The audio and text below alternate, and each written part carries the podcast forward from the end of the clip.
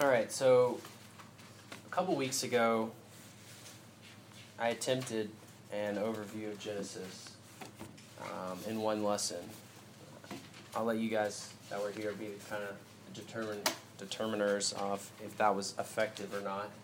But the goal for me, at least personally, is um, every other time or at least once a month or so that I speak, we'll do an, an overview of a book.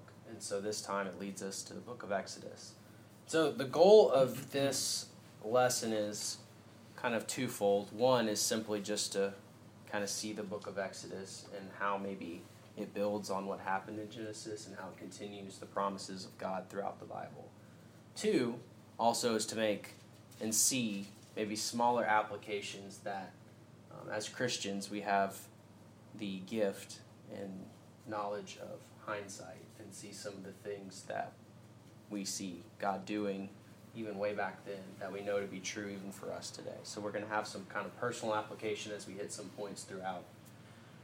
All right, so in the book of Genesis, we learn how the created world, physical things came into existence, and that was by this God, this creator, who spoke it into existence. Um, we also learn that he had an intent or purpose for the things he created. Each and every time he created something on one of the days he created, he observed it, he looked at it, and behold, it was exactly as he had wanted it to be, and he deemed it good. And so it had fulfilled its purpose. It was exactly like God wanted it to be. Unfortunately, it seems as if that didn't last for too long because once Adam and Eve were created, uh, Satan, in the form of a certain serpent, offers them a temptation, offers specifically to Eve the temptation to eat of the tree of the knowledge of good and evil from which they weren't supposed to eat. And so Eve succumbs to that temptation, and then Adam does as well after her. And we see that they had broken God's intended purpose for them. And so that's really what sin is, right? God was the one who had determined purpose in his creation, and the breaking of that purpose was what sin was. And so we see Adam and Eve, in a sense, they fall from where they were before in this perfect relationship with God in the garden to being cast out of the garden. We see creation itself is shifted, it's cursed. We see their roles as human beings, in a sense, are shifted and cursed. We see even Satan himself and the serpent is cursed. And so from then on, we see God living uh, out promises to people we see him making promises to Noah as he delivers him through the flood um, and brings judgment on the world. We see him bringing Abraham in Genesis chapter 12 to a new land that he was going to show him. And he delivers what we might call the three big promises to Abraham, right? Where he offers him not only a land or a place to be, that's one aspect of the promise, he offers him descendants or a nation that would come from him. And in fact, that nation would bear someone that would be a blessing to the whole world. And so those are kind of the three promises that are offered to Abraham and offered to each one of his sons. We see Abraham, Isaac, Jacob having that same promise reiterated to them throughout their lifetimes. And at the end of Genesis, we really see um, Jacob's family all moved to Egypt because Joseph had risen to power there because of um, the ill and evil intent of his brothers that God had worked out for good, as we identify at the end of Genesis. So that brings us to the book of Exodus, which really picks up several hundred years after the events of Genesis. Um, God had even prophesied or said that it would be 400 years that the people of Israel, the descendants of Abraham, would be slaves to another nation when he would deliver them out. And so according to Acts 7, 6, and 7, that's the amount of time that passes between Genesis and Exodus. Um, and even some other places like Exodus 12, verses 40 and 41, Galatians 3, 15, and 17 indicate that um, perhaps it was close to 430 years. But we're talking about that 400 year range that has passed. And Israel's really grown. You remember the family of Jacob was about 70 people at the beginning of Exodus. It reminds us of that, right? Um, but it says in verse 7 of chapter 1 of Exodus the people of Israel were fruitful and increased greatly. They multiplied and grew exceedingly strong, so that the land was filled with them. So as best guess, probably a conservative guess, is Israel has reached a peak of about 600,000 men. So maybe double that for women and children, perhaps, maybe even a little more. And that's how big this nation of Abraham, Isaac, and Jacob has grown into. And so they're living in the land of Egypt, and this poses a problem for Egypt because they see a nation growing within their nation. And so it says in verse 8 of chapter 1 Now there arose a new king over Egypt who did not know Joseph. Remember, there were prior kings, specifically in Joseph's day, that revered Joseph for the relationship he had with God and the ability of God to work through Joseph in their lives. And so the Pharaoh had actually given Joseph a seat of position that was below no one else other than himself. And so time had passed to where like all men, we tend to forget things in time. Generations came after that Pharaoh that no longer regarded Israel as to be revered for their relationship with the Lord. And I think with that, no longer revered the Lord himself.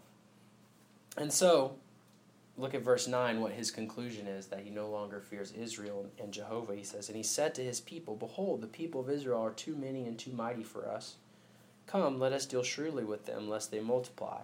And, if war breaks out, they join our enemies and fight against us and escape from the land. So the fear is Israel is big. What happens if they kind of figure out they're big and they decide to join up with our enemies and overthrow us and get out of here? So the fear is one of flesh, it's one of you know, kingdoms and powers and men. But they don't really understand what they're really saying in this, it seems. And so the story of Exodus is how God works through this fear of the Egyptians to deliver his people out of the land of Egypt. And so that begins kind of the book of Exodus. And so there's a lot of really interesting stories. I know probably most of us in this room are fairly familiar with the book of Exodus. So these might not be new, shattering stories that you never heard, but they're amazing stories. They show God in ways that we really don't see him talked about as explicitly as we do in Exodus. I mean, we see the power of God in the book of Exodus probably more clearly and, and in more ways than perhaps we see it in any other book. We also see the deliverance, we see the faithfulness, we see what God intends for his people to be, even back in Exodus.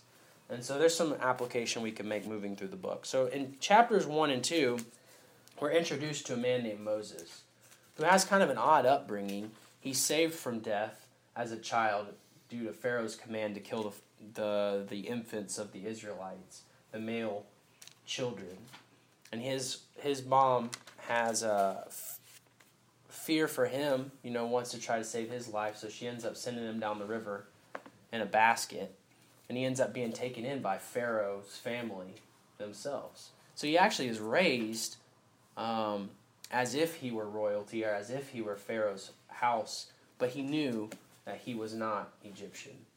Um, and so you can imagine growing up kind of as an adopted son um, in a wealthy family, but knowing you're from the slave family on the other side of town. You know, I can't imagine what that would feel like, but that's kind of what Moses grew up knowing. And so he grows up, and in chapter 2, we don't really have much time of him as a child, but we see that he's a baby, he's saved, and then in chapter 2, um, he's at least a young adult here. Um, and we see him when he sees an Egyptian mistreating an Israelite, and that conjures within him um, anger, frustration, I imagine. And he lashes out against the Egyptian, and ultimately, um, it seems as if he kills him um, almost it seems like an accident, but he kills him nonetheless. And Hebrews tells us that Moses supposed that his brethren, the Israelites, would understand that God was using him to deliver Israel from Egypt. You don't get that out of the book of Exodus, but in Hebrews we see that insight. And so, due to this this killing of the Egyptian, Moses has to flee Egypt. He decides to flee, and um, this is where really the story of Moses takes a turn I think if you've never read this story before, um, that you don't expect. So he ends up leaving royalty, he ends up leaving the world power of the day and going out to basically what we might equate to the country, to the sticks. He goes out into the middle of nowhere and he works as just a lowly shepherd. For 40 years, he does that. He ends up marrying into a family and having kids and just starting a whole new life elsewhere. Um, and I think kind of a lesson we're going to see out of this is who God chooses to use. Um, sometimes we see God use who we might expect him to use kings, powerful people, prominent people, but other times he uses people who are ashamed. He uses people with kind of gritty pasts. He uses people that are nobodies. Um, and we see that kind of in Moses. And so, I want us to read um, verses 23 through 25 of chapter 2. I want us to read these here. 23 through 25. 23 through 25 of chapter 2. All right, so during those many days, the king of Egypt died, and the people of Israel groaned because of their slavery and cried out for help. Their cry for rescue from slavery came up to God. And God heard their groaning, and God remembered his covenant with Abraham, with Isaac, and with Jacob. God saw the people of Israel, and God knew. All right, and to, to me, I think it's interesting here that the cry of the people from their slavery, their injustice, their mistreatment, not only is heard by God, but reminds him of something that he had vowed to do. I don't think the idea here is so much that he had forgotten his promise, but rather it kind of indicated to him now's the time. Now's the time to do what I said I'm going to do. The people know where they are, and they know what I'm able to do. And I don't think it's a coincidence the next thing we see here in chapter 3 is God calling Moses to go back to Egypt to deliver the people. So I think that's a lesson for us. Uh, I don't know what kind of hardships we collectively might go through or on an individual level you might go through. But I think to me this says that God pays attention to when his people cry out to him. And in fact, it will remind him of promises he's made. And so there's one application for us. We need to cry out to God, and he, we know that He can hear us, but we also can t- rest assured if we know God's promises that He won't forget those. And so I think that's a lesson for us to even invest ourselves in the Word of God so we can know what His promises are. I wonder if Israel knew the promise, and that's why they cried out. They knew that, hey, it's about time for God to deliver us. Um, and so perhaps there's a lesson in that as well. That if we know God's promises, we can pray for those promises to be fulfilled. And so in chapter 3, Moses comes to this bush after chasing after um, a wandering member of his herd, it seems as if, um, as the stories like to indicate in um, popular movies and things like that. But he, he comes across this burning bush and what's odd about the bush is it's on fire, but it's not burning up. It's just kind of there burning. And a voice comes to him, and it says, uh, Moses, Moses in verse 4. And Moses just kind of says, Here I am. Right? Then he said, Do not come near, take your sandals off of your feet, for the place on which you are standing is holy ground. And he said, I am the God of your father, the God of Abraham, the God of Isaac, and the God of Jacob. And Moses hid his face, for he was afraid to look at God.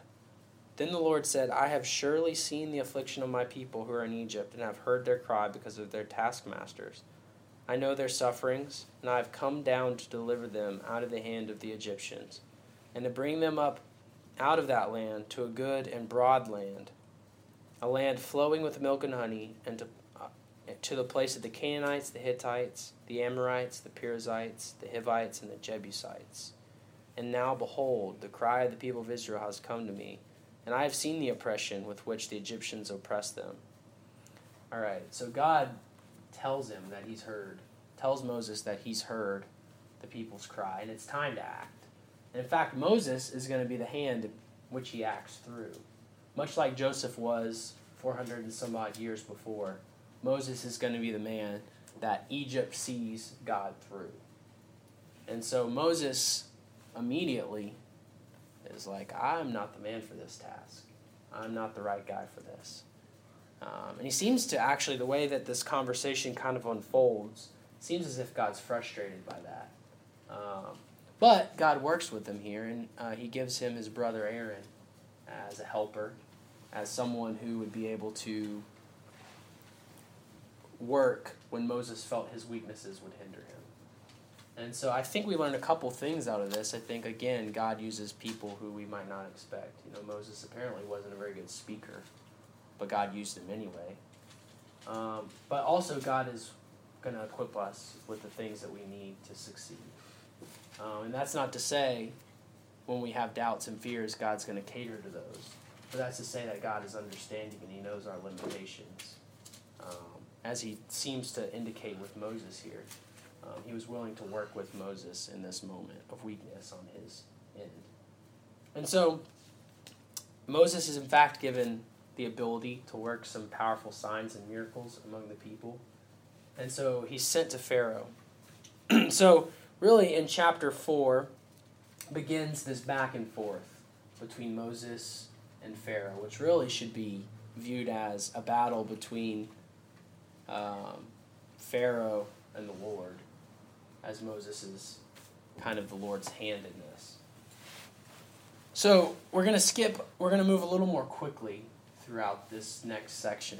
Um, beginning in chapter 4, we see Moses go to Pharaoh, and Pharaoh doesn't really want to hear what he has to say. In fact, he counters Moses' signs and his message with his own sorcery and his own, um, I guess, employees of his that he felt were the equivalent of Moses, if not greater. And so,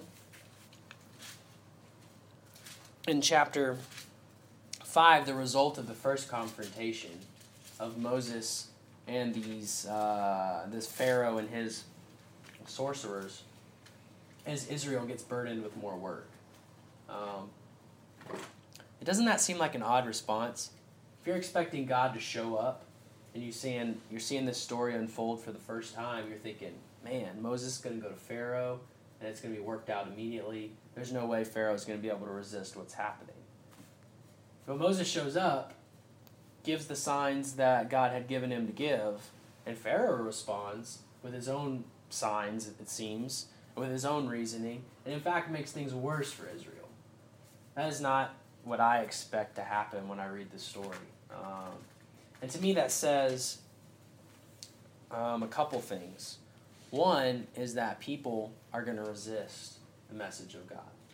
That's true for all time. We see that not only in Exodus, we saw that in Genesis. We're going to see that as we move throughout the Bible. People always resist God's message. And sometimes even to the effect of what seems like failure. Um, I mean, if Moses gave up here, if the story, um, if Moses gave up and the Israelites gave up and everyone stopped paying attention to God and God um, worked it, would have to work it through another way, it would seem like failure, wouldn't it? I mean, if Moses just left and God wasn't able to overcome Pharaoh, we'd be like, well, what happened here? But that's not the end of the story. Moses is able to then go back to God, and God says, yeah, I knew this was going to happen, more or less. Um, in fact, God informs Moses for the next several attempts that Pharaoh is going to reject it.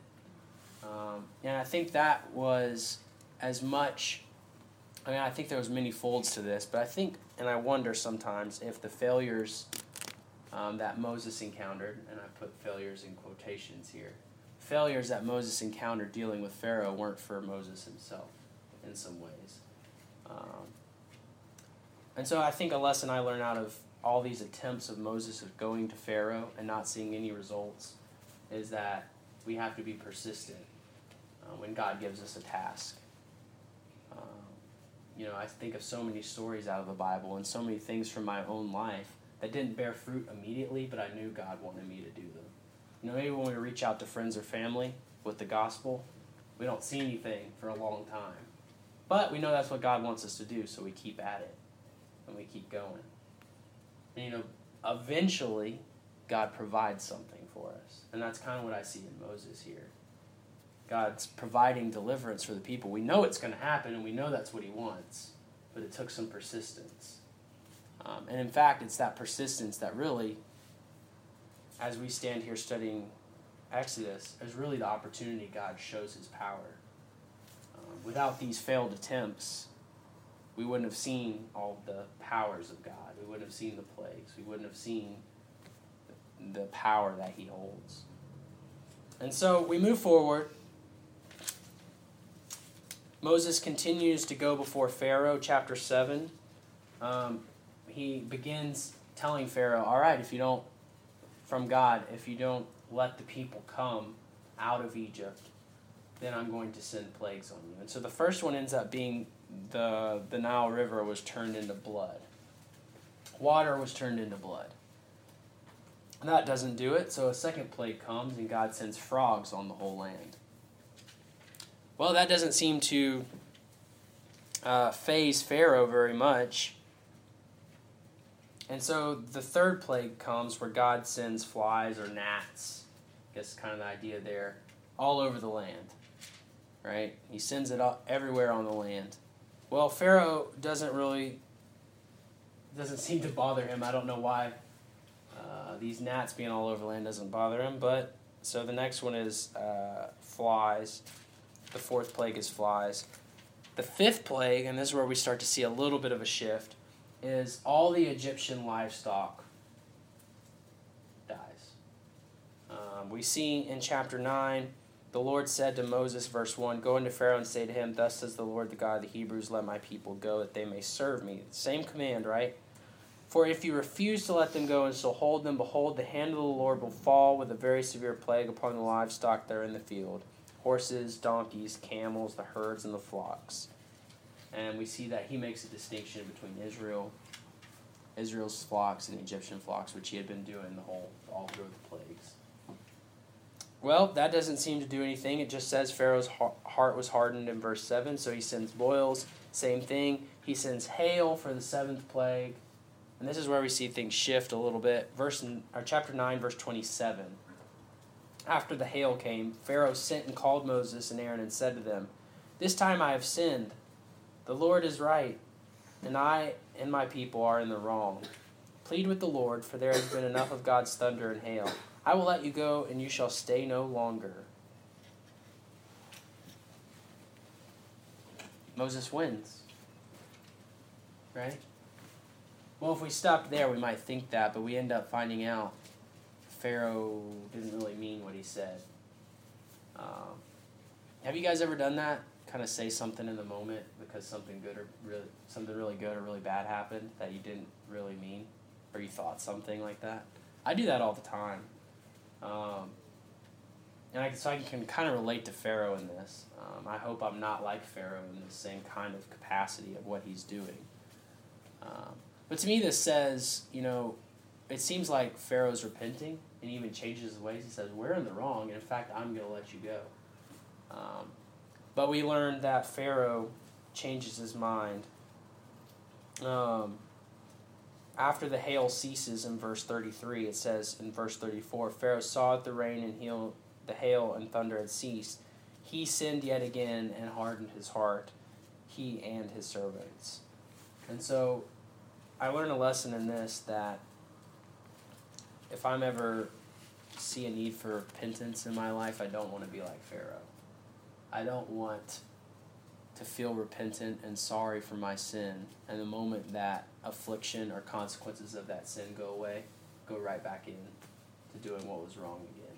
Um, I think true repentance, as contrasted to Pharaoh, would have been longevity in that repentance. Um, our true turning away wouldn't have meant as soon as heavy hand isn't on me for that anymore. I go right back to it. Um, and so we see Pharaoh's repentance is half hearted. It's not true. And so, pa- pressing on, he continues with plagues. We have locusts in chapter 10. We see darkness in chapter 10 at the end there. And then we have kind of where I'm, where we'll wrap up here fairly soon um, with Exodus. In chapter 11, the final plague is threatened, and this is the ultimate plague that God brings upon Israel. I mean, upon Egypt. He promises to kill the firstborn of all the land of Egypt um, if they're not allowed to leave. mean, this really is a huge theme for the rest of the Bible. We saw it even in Genesis with Abraham and his son Isaac. The death of the firstborn is a huge blow to consider in your life. Your son, your firstborn son, means so much to you, um, not only for your heritage, but for your family, for who you are, for your legacy. Um, and so, for the Egyptians to consider having lost every firstborn in the land, whether of animal or man, would be a huge blow. And God lays that upon them and says, This is going to happen if you don't let my people go. Well, the hardness of Pharaoh's heart refuses to heed the warning. And so God tells the Israelites, Hey, anyone who puts lamb's blood on the doorpost tonight will not have their son taken away from them, will not have their firstborn killed off. And so the Israelites heed God's call. Um, and so ultimately, Pharaoh loses his son, the rest of Egypt loses their sons, anyone who does not heed the warning of the Lord with the blood on the doorpost. And this really begins a huge idea, consistent theme in the Bible of not only the, the firstborn and what all that means to God and to people, um, but also this idea of blood being um, the substitute or the redemption of a life. Um, we see that all through the Bible, and we really, this is, as it seems, to be the biggest, the first, and the clearest picture of that in the Bible. Um, to me, at least. And so, God shows us here in chapter 12, he talks about the Passover, where from, for, for every generation, that the Israelites come after this, that they're to remember this moment where God spared their firstborn. That's one part of the remembrance. Spared their lives, put judgment on their enemies by taking their lives, and delivered them out of the land. So it's kind of a threefold judgment here in remembrance that they're supposed to have. And so in chapter 12 it has the details of what all they're supposed to do with that and how they're supposed to plunder the egyptians as they leave the land and all these other things. But for us what do we see in this? I think we see really a f- perfect physical representation of how god saves his people always. This is how he operates. Um, now in jesus christ we have a spiritual salvation. We have a perfected and complete salvation. But it comes in the model that we're shown in Exodus. It comes with blood that causes a Passover, in a sense, a redemption of life. We also see that Jesus Christ's death also brings a judgment on those who do not conform to that death. Um, those who, in a sense, don't put blood on their doorposts, if they don't conform to Jesus' death. Um, but then we also see that Jesus comes as a deliverer. He pulls us out of something. He not only saves us, but he changes us. We see many passages in the New Testament that talk about that. Ephesians is a book that talks a lot about that. Your life before you were changed versus your life after you were changed. John talks about it in the context of light and dark. You were in darkness, you were brought into light. So walk in the light right? And so Exodus really is the form or the mold for which God shows us how he'll continue to operate, how he saves and judges and delivers. Um, and so Exodus shows us that completely. Um, if you want to skip ahead a good bit to chapter 15, I think this is an appropriate response to deliverance. After Israel's saved, after Egypt is judged, after they're delivered, they cross the Red Sea, through which the New Testament tells us that was their baptism, their type of baptism, right? And they cross the Red Sea in chapter 15. Moses and the people of Israel sang this song to the Lord, saying, and if you go through and read this song, it's a song of exaltation to the Lord. It's just praise for the, for the judgment, the deliverance, and the salvation that He's provided them. And I feel like the application for this is pretty obvious. When God does that for us, our natural response should be just like Moses to be able to sing songs of praise to Him for the judgment, the salvation, and deliverance He's given us. Um, and so, one question we might need to ask ourselves are Are we like Moses and the people of Israel in Exodus 15? Are we really thankful for what God has done for us through Jesus Christ?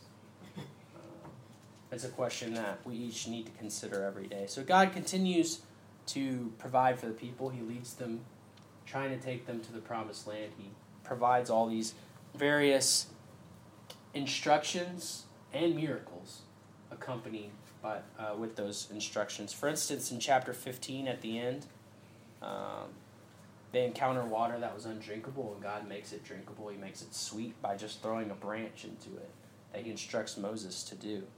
Um, look at verse 25. It says, There the Lord made for them a statute and a rule, and there He tested them. So, really, this period of coming out of the land of Egypt, there was a sequence of commandments and tests that they went through.